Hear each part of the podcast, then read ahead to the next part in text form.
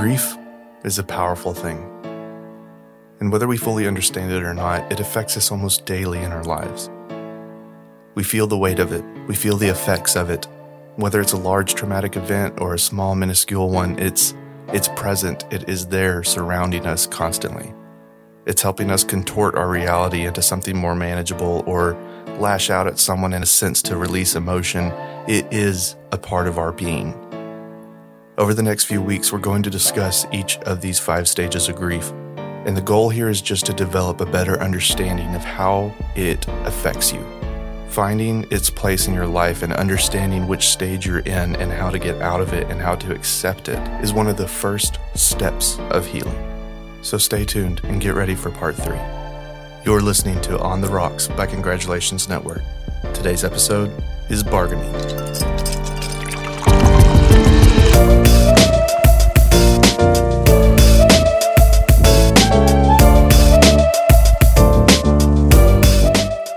Trauma steals so many things from you love, joy, security, money, health, relationships, peace. Hell, in some cases, it steals all the above. Trauma is like a thief. It breaks into your house when you least expect it and steals all of your most cherished items and leaves without you ever even knowing it was there.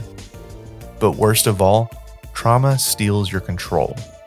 But once you've processed your anger, you find yourself wishing to regain control of that situation again.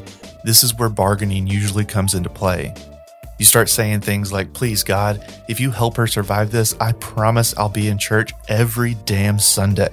I'll even stop saying the word damn.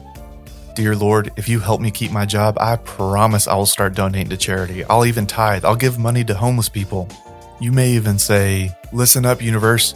If you take my cancer away, I promise I will run every marathon. I'll start raising money for the homeless, orphan, abused, starved children with only one arm and three toes. If, if, if you'd rather sell your soul to the devil or make a deal with God if it would just take your pain away. But it's false hope. False hope is confident feelings in something that is simply not true.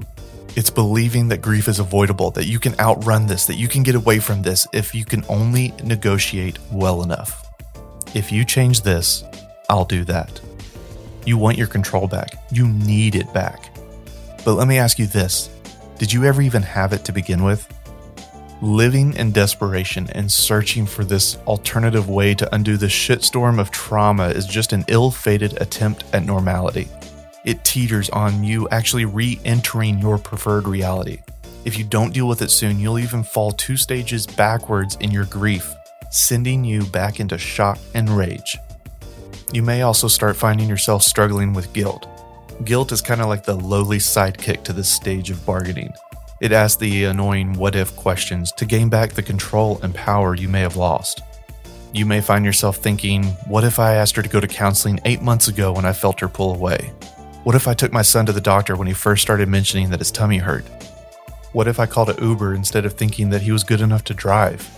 Your guilt is just another ploy at bargaining, but instead of bargaining with some higher power, you're actually bargaining with yourself.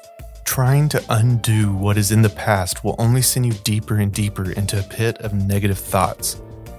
While you're not quite ready for acceptance yet, you need to understand that the past cannot be changed. You can't alter history, but you can change its impact. If trauma has made you feel robbed of the control you had in your life, then it's time for you to learn more about the power of perspective. The only thing we ever truly have control of is our perspective, which is why you need to consider the potential for a post traumatic transformation.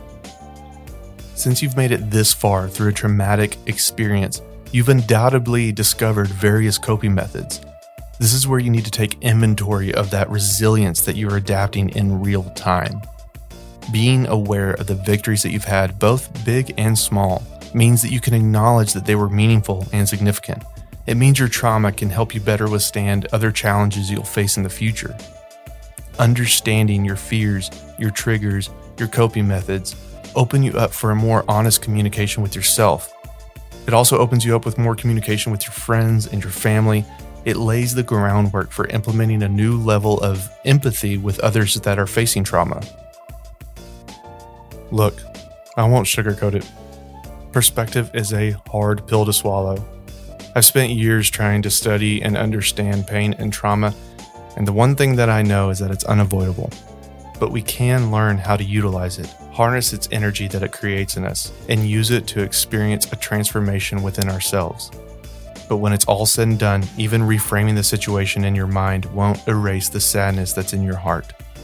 And with the daunting pain of your trauma looming over you, you inevitably realize the truth.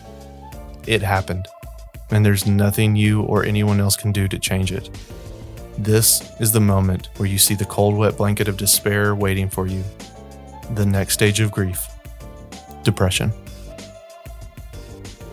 My name is Steven Woodson and you've been listening to part three of the five part Stages of Grief blog series.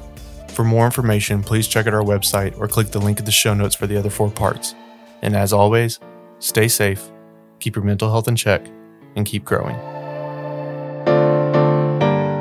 Thanks for listening to On the Rocks audio blog from Congratulations Network. For more information, please visit our website at www.congratulationsnetwork.com.